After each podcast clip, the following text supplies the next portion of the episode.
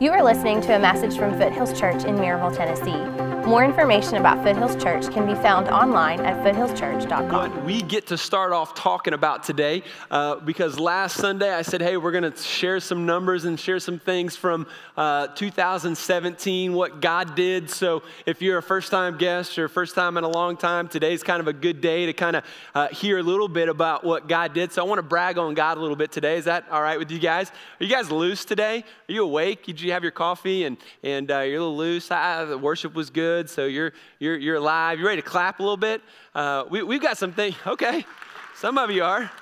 Somebody over here is. Nobody over here was, but that's okay. We're going to wake up in just a minute. But uh, we, we've got some exciting things, man, that God has done. And it's really hard to con- kind of condense one year's worth of how God has changed and shaped lives into about a five minute, here are a couple of numbers, you know, to kind of celebrate. But I'm going to attempt to do that. Very ambitious day. We're going to cover Acts 15 as well as, you know, talk about this as well. But uh, God's just really been blessing our church. He's really been blessing uh, our ministries. Uh, God is flourishing in so many different ways. And, and so just a few things to celebrate today, all right?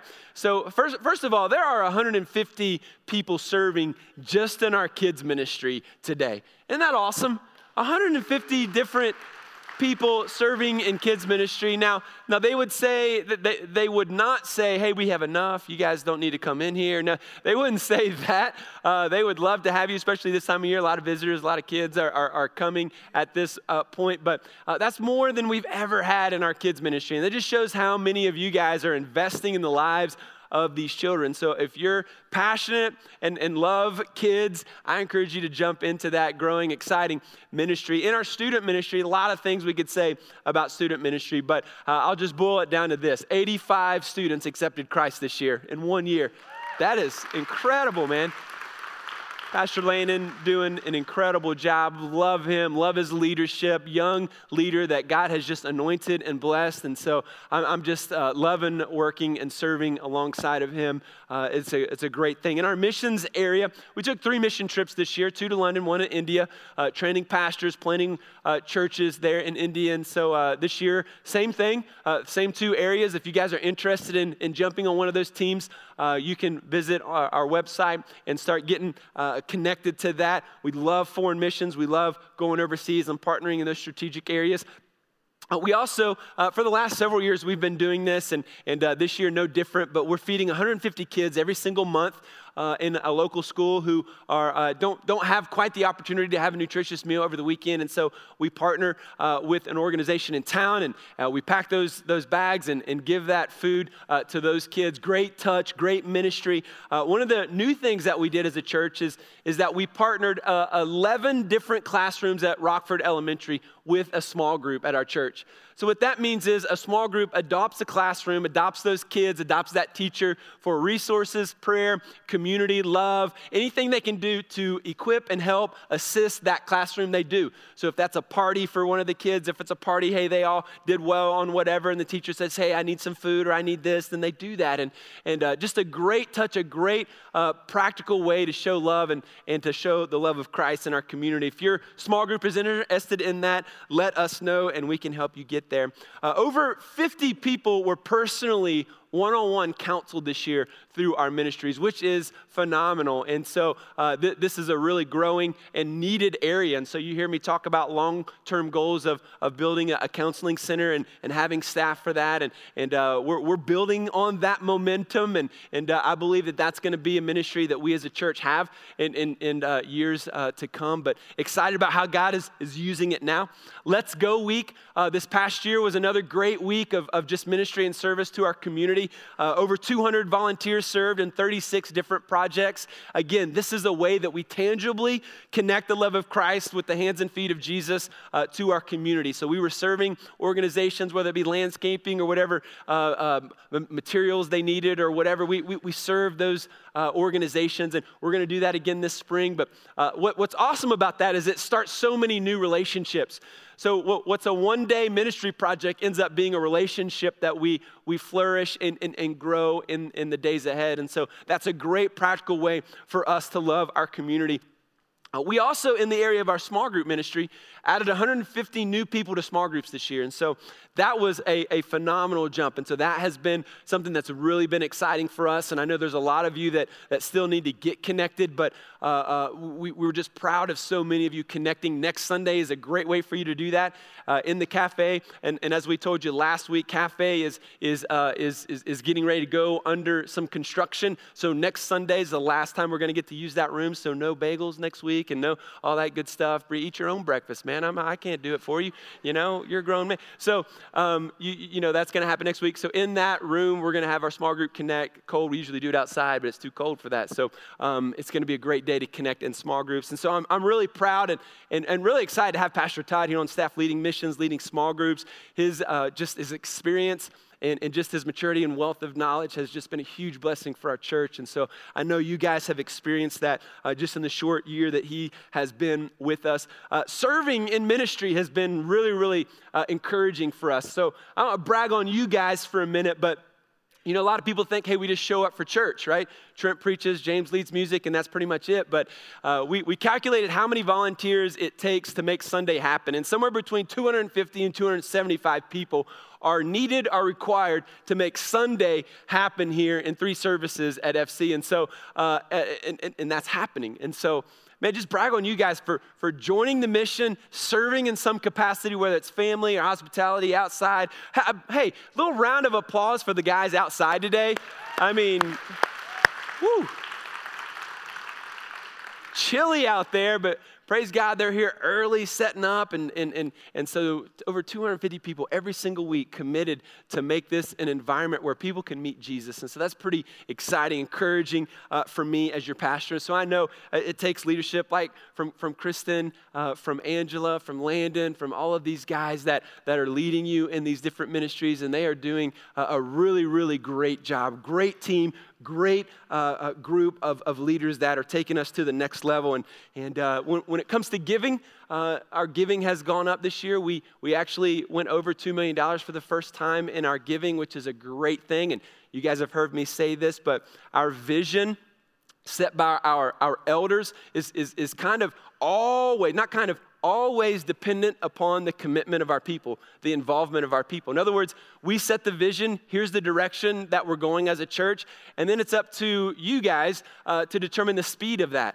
Like, how fast are we going to do this? How fast are we going to grow in that area? And how fast are we going to do that? Based on how you guys give. That's the speed of our vision. We can't outpace uh, your, your level of commitment. And so, no matter how many great ideas we have, our capacity is only here. And so, uh, you, you, guys understand that. And, and so, our giving has grown this year. It's gone, grown by about 8%, which is a good thing.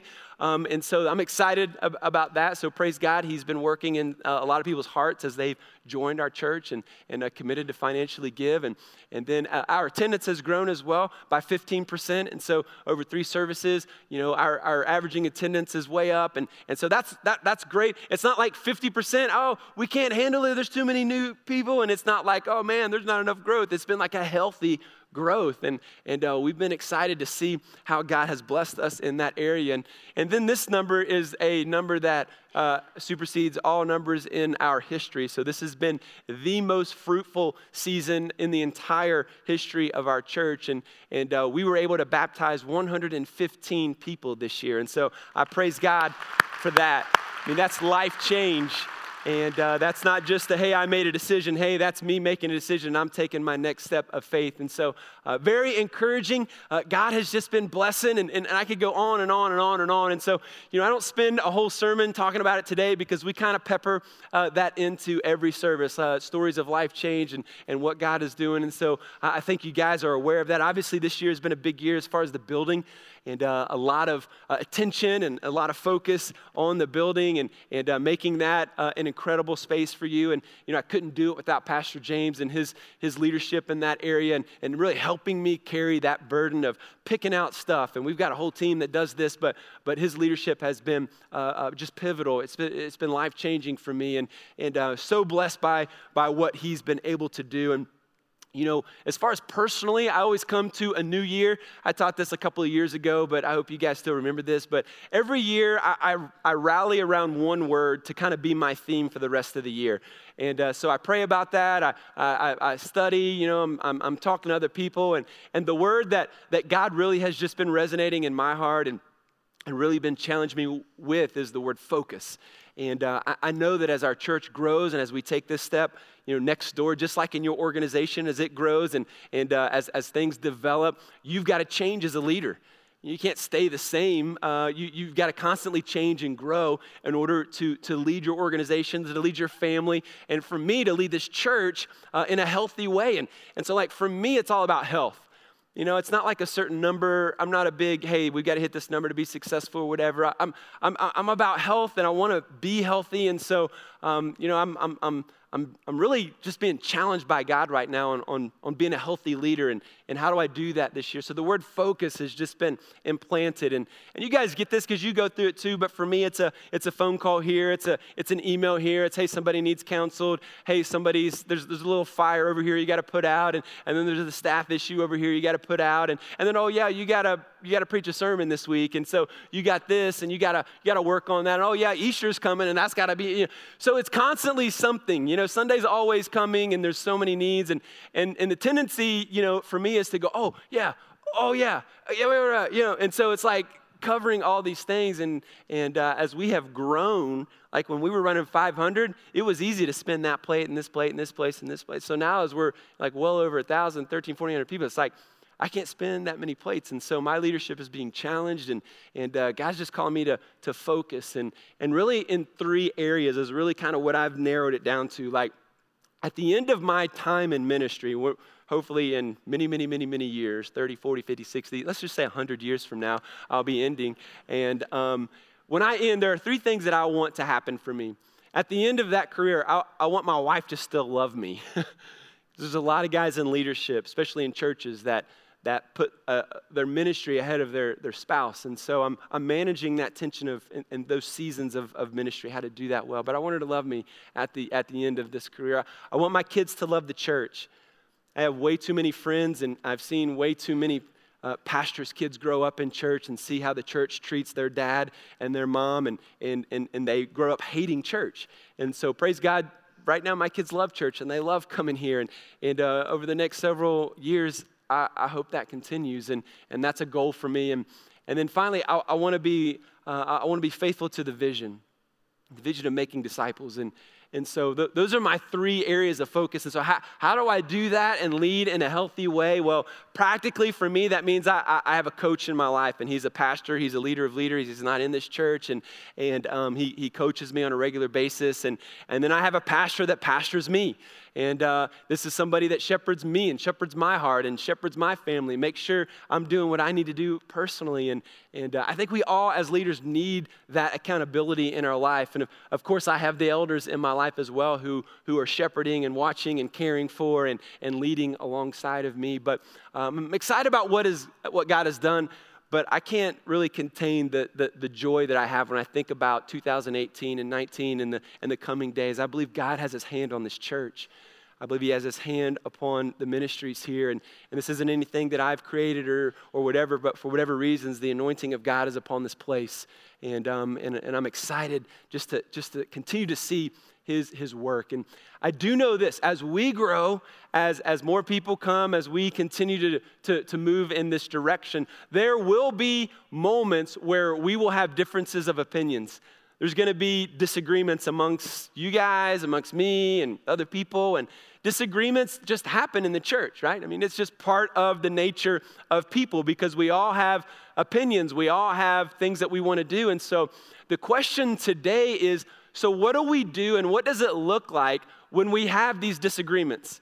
So, what, does healthy debate look like, and, and, and what does moving forward in unity look like as a church? Well, if you have your Bibles, turn to Acts chapter 15 because that's exactly the, the answer that we're going to get today from Acts 15. We've been going through the book of Acts, and our theme uh, for this section of the book is No Place Left. Paul said, There is no place left for me to share the gospel. Uh, we've, we've reached everybody, we've shared it with everybody. And so, our heartbeat right now, as we uh, move towards the opening of this facility in March, uh, on the 25th of March, mark your calendars, is how do we communicate to our entire community the gospel? How do we, how do we reach our entire community right now over the next 10, 11, 12 weeks that w- what God is doing here, and this is Jesus, here's the gospel. How, how are we going to do that? Well, uh, we've got a lot of things in store. Mark your calendars for January 28th. It's, it's actually coming upon us pretty quickly. But on the 28th, we're going to gather in here and we're going to share a plan with you that we think is going to help us reach as many people in this community as we possibly can so that we could say, hey, there's no place left. Everybody knows about the building, everybody knows the gospel, everybody knows. And so there's going to be prayer walks and how to share the gospel and, and all kinds of uh, promotional things that we want to do uh, as a church. So I hope that you'll join me for that and you'll join our training on that day. But uh, as, we, as we look at this, we're going to see the early church uh, go through some dissension and they're going to go through some debate. And so let's look at chapter 15, verse 1. Here's what he says But some men came down from Judea and were teaching the brothers, Unless you are circumcised according to the custom of Moses, you cannot be saved. And after Paul and Barnabas had no small dissension and debate, in other words, there was a huge you know, debate on this. It was not a small dissension, it was not a small debate, it was a huge debate with them, Paul and Barnabas and some of the others were appointed to go up to Jerusalem to the apostles and the elders about this question. We've got to take this to the elders in the Jerusalem church. We got to figure this thing out. Too much dissension over this issue. So, being sent on their way by the church, they passed through both Phoenicia and Samaria, describing in detail the conversation of the Gentiles and brought great joy to all the brothers. When they came to Jerusalem, they were welcomed by the church and the apostles and the elders, and they declared all that God had done with them. But listen to this some believers, some Christians who belonged to the party of the Pharisees, rose up and said, It is necessary to, cir- to circumcise them and to order them to keep the law of Moses. So the dissension here, the argument was okay, in order to be a Christian, in order to inherit eternal life, you had to have faith in Jesus and you had to be circumcised and you had to follow the law of Moses. Now, religious people, we have a tendency to make a list of rules, you know, in order to be holy. You know, this is part of, of our nature that we have to fight. Like, okay, you're a follower of Christ. Okay, now to be holy, you have to do this, you have to do that, you have to do this, you have to do that. And if you don't follow this list and you don't follow these rules, then you're not really a good Christian. You know, and so a lot of churches, they focus on the do's and the don'ts and in, the, the check a box. It's called legalism, and, and legalism is very dangerous. Legalism is, is, is built out of fear and guilt. And so we use fear and guilt to keep our kids in line. If you really love Jesus, then you would do this and do that. You know, and so they, they're raised in, in thinking that God is always going to be angry with me unless I check off the right boxes. And if I don't check the right boxes, then God's mad at me. Then what's the point in going to church? What's the point of this whole thing anyway? It's, so it's very damaging. And this is, this is the reality that the early church is experiencing. Okay, it's faith in Jesus plus something. And we have a tendency to do that as well. I mean, the Catholic Church has, has done that uh, uh, for, for centuries now. The Catholic Church says, yes, faith in Jesus, but you also not, not only read the Bible, but read all these other books and all these other traditions, and you got to follow what they say as well. You know, you've got to you've to get baptized as a baby to really, you know, please God. You've got to have the sacraments to really please God. You got to pray to Mary to re- really please God. And I could go on and on and on about all the rules that the Catholic Church says. Hey, faith in Jesus and all of this other stuff. That is a false gospel. Very damaging. That's why we had the Protestant Reformation. Praise God for that.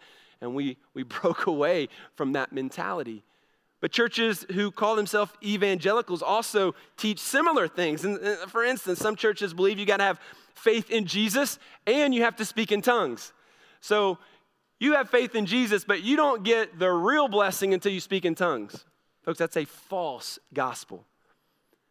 There are some people that would say uh, the Christian church believes this. Um, baptismal regeneration. And so that's the belief that you have to have faith in Christ plus be baptized in order to be uh, a Christian and, and, and, inherit eternal life. And so it's faith and baptism. You know, and, and the reality is we, we're seeing this all through Acts. Like, like we see people come to know faith, uh, come to know Christ, and then they're baptized, yes, as a first step of obedience.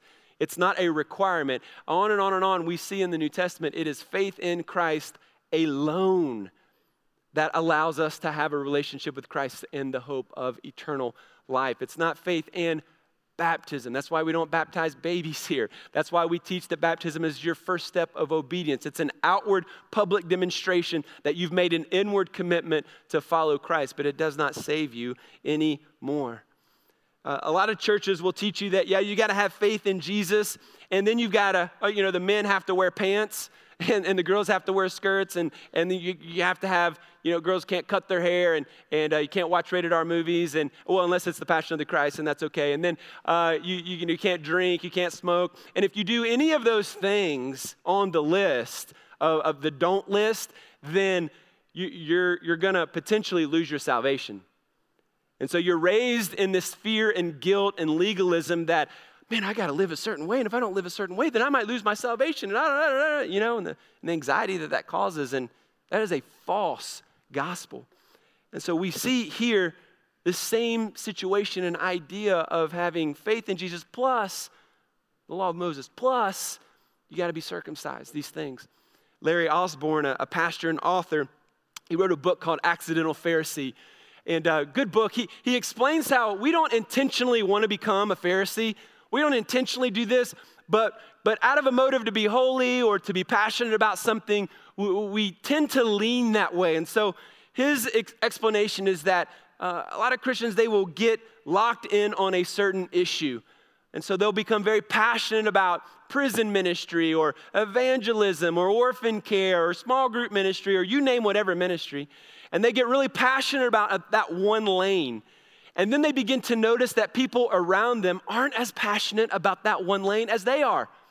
And then all of a sudden, arrogance and pride starts to build up in their life and say, No, they're not excited about what I'm excited. They don't care about this situation. They don't care about this like I care about this. I'm the only one that cares about this. And everybody else, you pathetic losers, don't care about feeding homeless people or orphan care, whatever, you know? And, and so their calling becomes your calling, right? And so that's an accidental Pharisee. What that does is it creates pride and ego in your life as if you're the one that's doing the, the, the right thing and the, and the holy thing, and, and, and, and everybody else is, is at the wayside. They're not quite as good. Osborne says if you continue further down that path of contempt for those who fail to keep up, you'll end up in a place of arrogance. Fewer and fewer people will measure up to your definition of genuine of a genuine disciple. Eventually, listen to this, being right will become more important than being kind, gracious, and loving. My fear is that there are a lot of Christians that fall into this Pharisaical belief that following Jesus is faith in him plus this whole list of other things. And I think we see this legalism evidently has crept into the early church. So, what do they do? Difference of opinion. We've got an argument. Let's debate it. Let's talk about it. How do we handle it? Here's what they do. Verse 6 The apostles and the elders were gathered together to consider this matter. So the leaders of the church come together to discuss how are we going to handle this, which is a great biblical principle. We, we gather together to, to deal with the situation. Verse 7 And then after there had been much debate. They talked about it for a really long time. They debated the issue. Peter stood up and he said, Brothers, you know that in the early days God made a choice among you that by my mouth the Gentiles should hear the word of the gospel and believe. And God, who knows the heart, bore witness to them. See, God knows the heart. We're focused on external. How does it look? Are you checking the boxes? No, he says God looks at the heart. And he bore witness to them, giving them the Holy Spirit, just as he did to us. And he made no distinction between us and them, having cleansed their hearts by what? Say it. Having cleansed their heart by what? Faith. Now, therefore, why are you putting God to the test by placing a yoke on the neck of the disciples that neither our fathers nor we have been able to bear? But we believe that we will be saved through the grace of the Lord Jesus, just as they will. And all the assembly fell silent.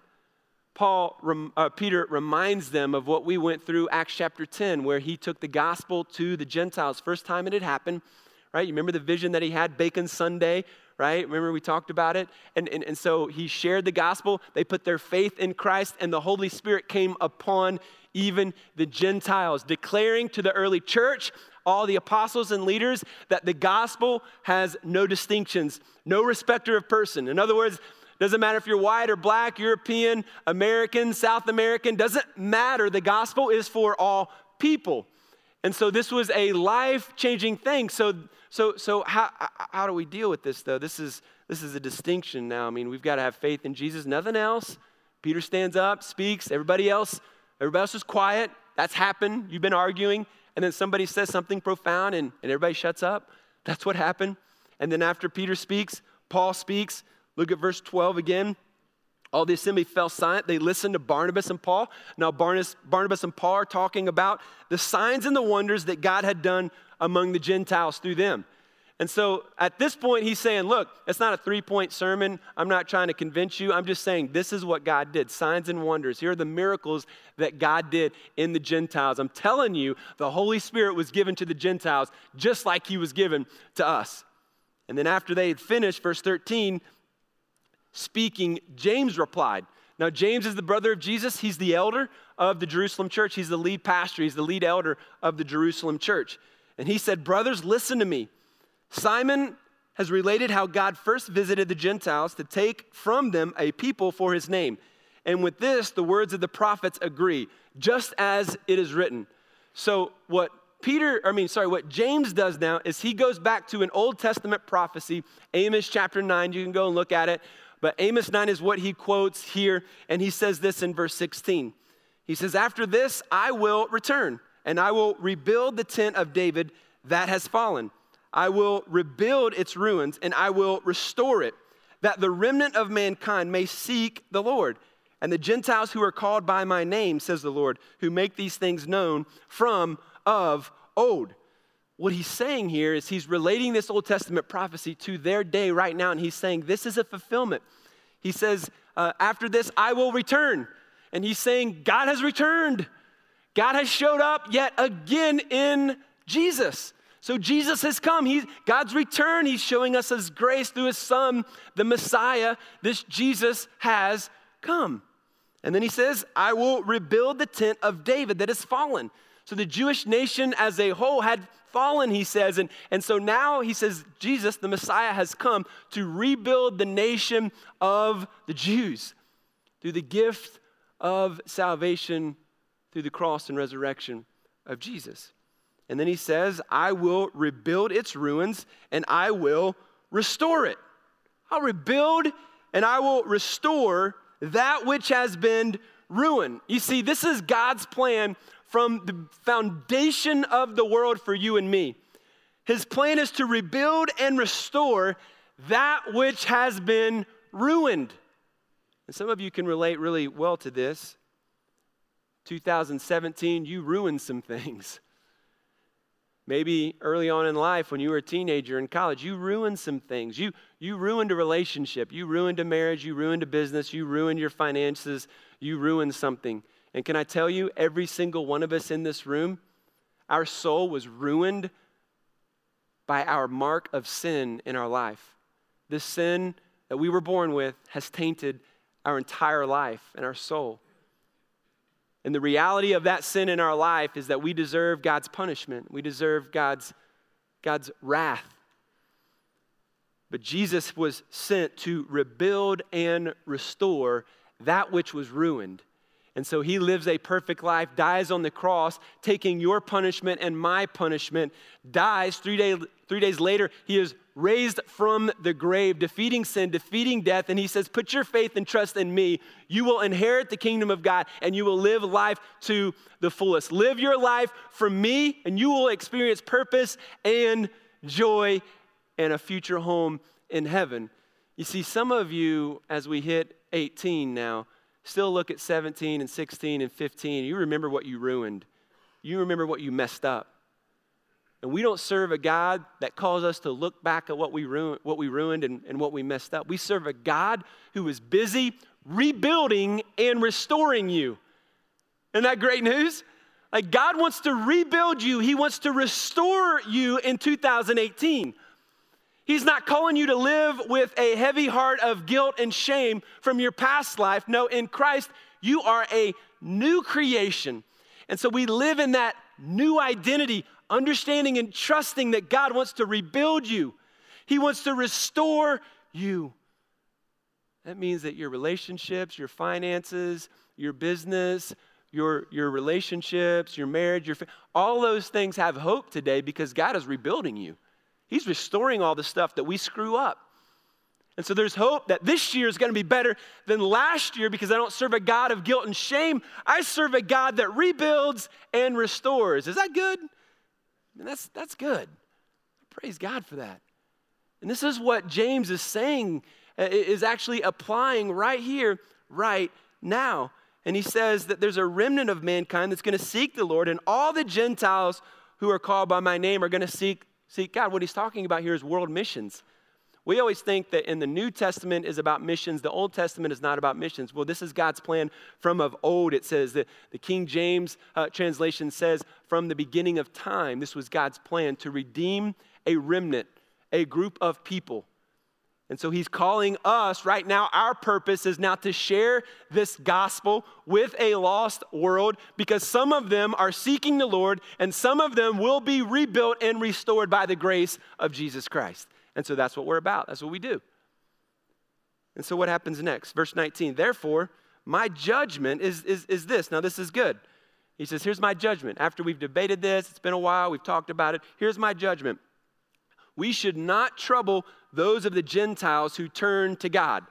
In other words, we, we shouldn't trouble the Gentiles with all of these rituals like circumcision and following the laws of Moses. We don't need to do that. Peter, we already said, said, hey, we couldn't do it. Why would we want to put that, that which we couldn't do on, on someone else? Why would we burden them with, with, with all of these to dos and all of these tasks and all of these things that, hey, we couldn't do either? Sounds like Sounds like some churches, doesn't it?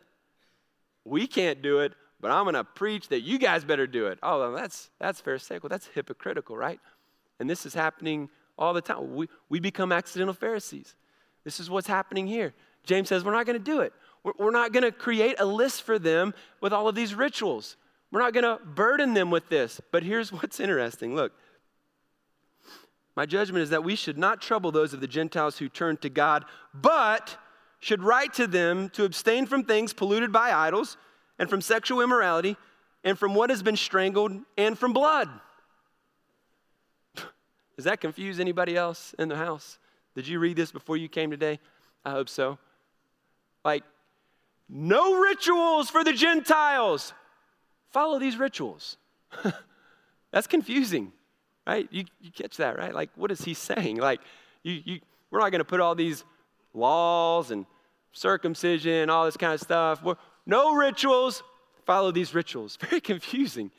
So, what's happening here? Some, something really big is happening. We, we don't want to miss it today, but it, it, the, the, Gentiles here are, are, are saying, look, no unnecessary obstacles with, uh, with, with the law and with these rituals. We shouldn't burden them with this. But here are four burdens that we want to give to them. Like, I don't know, what is James? He's like, here, no, he's there. It's like when you go out to eat with your wife and you're like, she's like, I don't care where we eat. And you say, okay, let's go here. And she goes, I don't want to go there. You know, it's like, what do you, what? You just said you didn't care, now you care? This is kind of what's happening here with, with, with James. He says, don't eat food that's been offered to idols. That's a ritual law. He says to abstain from sexual immorality. Well, that's a moral law. He says abstain from blood. This was a food law. No medium rare steaks. Everything's got to be well done. He says, don't eat meat by, that has been strangled. No animals that have been strangled. Why? Ritual law. Had to, had to get rid of all the blood in the animal before you uh, were able to eat it and process it. This was a ritual law. Why would he say no rituals, no burdens, and then give them rituals to follow? Well, you got to remember that a Jewish Christian, he wouldn't have stopped being Jewish. He, his culture, his race was still Jewish. And, and these rituals that he mentions here would have been very offensive to a Jew at that point. And so, a Gentile Christian, a Jewish Christian, they, they are now brothers and sisters. Now they are eyeball to eyeball. They're eating dinner together. They're interacting together. They're serving together. But how could they have true fellowship with one another if a Jewish Christian is looking at a Gentile Christian who's eating bacon and thinking, this dude is defiling me? I can't hang out with him. He's eating bacon. He's got a medium rare steak. What is going on, you know? And so this was an issue. Now, this was a very unique and special time in the life of the church. And so these four statements is what's called the, uh, this, this apostolic decree here is, is given to the early Christians to follow. But why? Why would this be an issue? This isn't a salvation issue. He's not saying have faith in Jesus and, uh, you know, abstain from animals that have been strangled as a way of salvation. What he's saying here, what it all boils down to is how are we going to have fellowship with each other? How are we going to be able to interact with each other? And for the sake of fellowship, the Gentiles are told to follow these four things. Why? Well, because uh, what's at stake here is division. And, and, and, so this is a beautiful picture of what it means to be the church, how, how we can have fellowship together with all of these different opinions. And so it all boils down to what are you going to honor? What are you going to honor? And here's what I know if you honor the right things, the right things will be done. If you honor the right things in your life, the right things will, will be done. The right decisions will be made in your life. And so, what do we see them honoring here? Well, let me explain it by, by, by, by sharing this. So, so, we are a covenant community as a church. We're a covenant community. We're not a contractual community. A contract says, you do this, this, and this, and then if you do that and fulfill the contract, then I will do this, that, that, this, that, and this, right? And, and so that's a contract. A covenant says, I willingly lay down my rights so that you can flourish, so that you are blessed, so that your needs are met. And this is what the early Gentile Christians are asked to do. Hey, look, we know, and Paul talks about this in Galatians and 1 Corinthians 8, Romans 15, 13. He says, look, you can eat animals that have been offered as a sacrifice to another God. It's not gonna like cause you to not be holy or whatever. But the Jewish buddies over here think that it's wrong. And so, would you give up your right so that you could have fellowship with them? So, so that you can honor that relationship there. And so that's what they're being asked to do. Now, we experience this here because we're a covenant community. Let me, let me explain it as a, your, your marriage, okay? Your marriage is a covenant relationship. So, so when you get married, it's till death do us part, you know, through richer and poorer, sickness, health, you know, in the good times and in the bad times. This is what a covenant looks like. I'm, I'm making a covenant with you with God that I'm going to be married to you for the rest of my life until death do us part. But culture looks at that covenant as a contract. She didn't do this and this, so man, I had the right, you know? We are in a covenant community as a church. And so here's how this practically works out. This past summer, we did a uh, Count on Me series, and we told all of our partners, we want you to repartner. Didn't have to repartner, right, in order to in, inherit eternal life, right? But you, when you made a covenant with our church, you said that you were going to submit to the authority of the elders. The elders asked you to do something, and so you humbly gave up your right to repartner and, and, and to re envision the commitments that you have for this church. And so you did that. Many of you did that. That was a good thing. That was you giving up a right so that you could honor fellowship in our church. Uh, another area is, is just with alcohol. Um, and that's a big issue. And I know a lot, some of you guys drink and some of you guys don't. A lot of it's how you were raised. But when we look at the, uh, the scripture, like I can't faithfully teach that the scripture forbids drinking alcohol. It just, it's just not there. Uh, now, it does forbid underage drinking because our our government says 21 is the limit. And in, in Romans 13, he tells us that we've got to obey the governing authorities in our life. And so obviously that's sin. The Bible does forbid drunkenness. And so that's clear throughout Scripture. The other way that God forbids drinking is if it offends a brother or if it's actually a stumbling block for another. And so, so, so these are the three areas that we've got to focus on. Like you, you might have a strong stance that alcohol is sin and, and it's wrong. And we look at the Bible, we can't say necessarily it forbids it. You might have a good case that it's not a wise thing to do. uh, right? And so how do we how do we how do we embrace that? How do we handle it? Well, I think this is a good example. Uh, the Bible teaches us here in Romans chapter 14.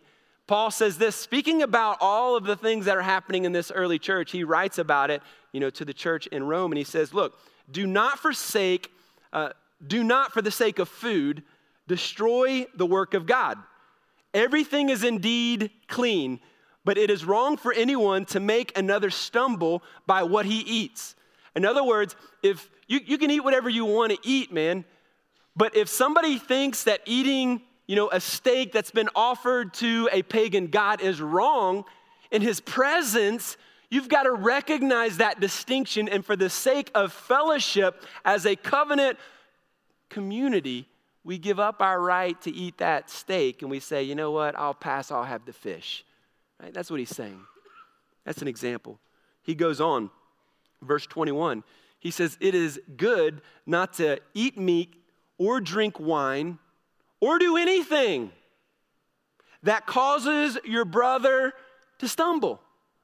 So, so there's your, your case to really kind of think through, you know, uh, the, the lens of a covenant community and how we handle the issue of alcohol. The faith that you have, he says, keep between yourself and God. Blesses the one who has no reason to pass judgment on himself for what he approves. And so if, if you go out with a friend who thinks that drinking is a sin, for the sake of fellowship, you give up a right to honor that relationship. Does that make sense? And that's what it looks like to be in a covenant. And so you, you make decisions and you have convictions uh, as it relates to how that fleshes out in your life. And there's not a, a, a, list of check boxes that you make everybody else feel. This is your conviction. But at the end of the day, if it's going to cause a brother to stumble, if it's going to cause a younger generation to stumble, then I've got to interact in a different way, in a mature way, as it fleshes out in my life. Does that make sense? And so that's what it looks like as you grow and become a mature follower of Christ and, and, and, and you begin to make decisions based upon what you honor in your life. And so they want to honor this relationship. They want to honor other people, these, these Jewish Christians who have some issues. So here's why they, they follow these four rituals. Now, as I've said, if we honor the right thing, the right thing is done. So what are they honoring here? The first thing that they're honoring is the gospel. So you've got to honor the gospel personally. Is the gospel what leads you to make decisions? Is the gospel your focus in that argument? With the dissension that you're experiencing, the negativity and the criticism that you're experiencing, whatever environment you are in, is the gospel the central theme, or are you honoring your personal preference, your personal needs, the preference of somebody that you really care for, or is it really a gospel issue? And I think if we are a covenant community that puts the gospel at the center of our decisions, if that is what we choose to honor, then we can begin to make decisions that are wise and right around us. As our church grows, we're constantly tempted to add layers of complexity to our church. We, we, we like to be a simple church and focus on a, a, a central theme as to how we make disciples and reach our community. As new people come, they want to start stuff and they want to they want to start ministries and we got to add this layer and we want to do this ministry we want to add this ministry. And, and before you know it if, if we started everything that everybody wanted to start we've had we, we've had the, we've had this huge big you know very complex organization and then uh, the wrong leaders are in place and then things crumble and it gets messy. And so how do we make decisions? What new ministries do we start? Well at the end of the day is the gospel the central focus? Is it going to is it actually going to help us make disciples? Are we going to see people come to know Christ? Are we going to see people matured and, and, and grow in their faith? And, and how are we going to lead that and resource that? Those are the questions we ask, but the gospel is the central focus. In your marriage today, the issues that you guys are having, uh, you're, you're not really fighting about money or sex. You're not really fighting about, you know, uh, work. What's at stake in your heart of hearts is are you going to honor the gospel? That's the, that's the, that's the, the, the way down deep issue right now. Are you going to honor the gospel and, and the covenant that you have made? You get that right, and then everything else becomes an easier decision. The second thing that they honor here is they honor the gift of fellowship.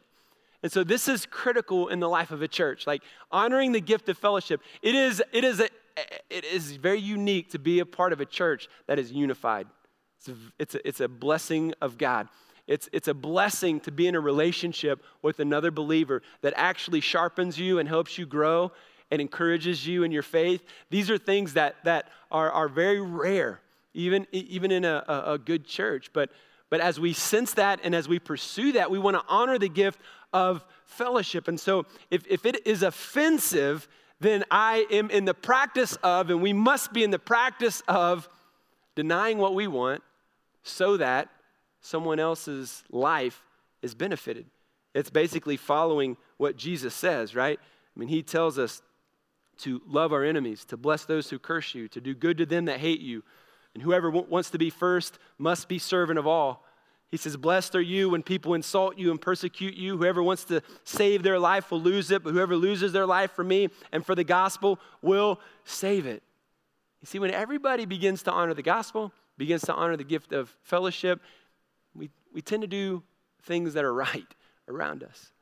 And so maybe some of you have, are, are realizing that some of the tension in your life is as a result of selfishness, it's a result of what you want, and it's not a result of a heart that honors the gospel and a heart that honors the gift of fellowship. And I would say as we continue to grow as a church, we're going to have to revisit this gospel. We're going to have to revisit this gift of fellowship on a daily basis for us to be able to grow and meet needs. What we see here, if you continue to read, they, they give the list uh, they, they read the letter to the church in Antioch. They all rejoice. They're all pumped up. They're all excited. Uh, and the church continues to flourish. The church continues to grow.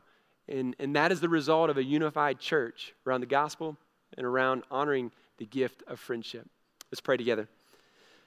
Father, this stuff is, is just, uh, it's great.